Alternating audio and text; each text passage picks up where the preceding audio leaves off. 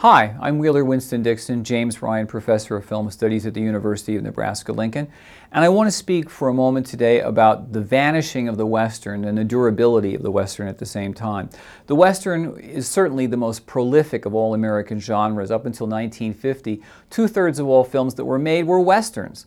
Uh, they were a very reliable formula. They go all the way back to uh, the 1898s in very short films, and of course 1903's The Great Train Robbery. John Ford brought the Western to fruition, uh, an adult Western in 1939 with Stagecoach. Um, Howard Hawks comes in with Red River in the late 1940s. High Noon, Fred Zinnemann in the 1950s, basically a film which Gary Cooper is the sheriff was a symbol of integrity.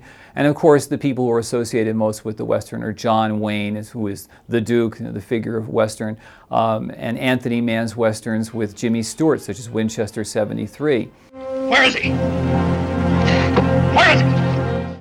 But as the 1950s and 1960s went forward and people like Howard Hawks and El Dorado made their last great films in the Western field, and as John Wayne made his last film as a Western star, The Shootist with Don Siegel, where he played a gunfighter dying of cancer, the genre itself had also seemed to be in decline.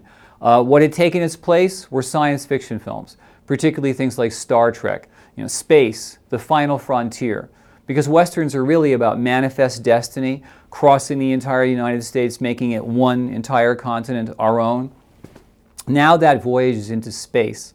And so the Star Wars films and the Star Trek films and all of these science fiction spectacles now have the same idea of basically reaching out into the unknown and taming an untamable territory. But yet Westerns continue to be made. Uh, Unforgiven by Clint Eastwood is a recent example. Uh, the recent remake of 310 to Yuma. Uh, Westerns will always be popular, but they'll never be as exactly a main staple as they once were in the film genre because we've moved on from those days and now we have new concerns in a new century.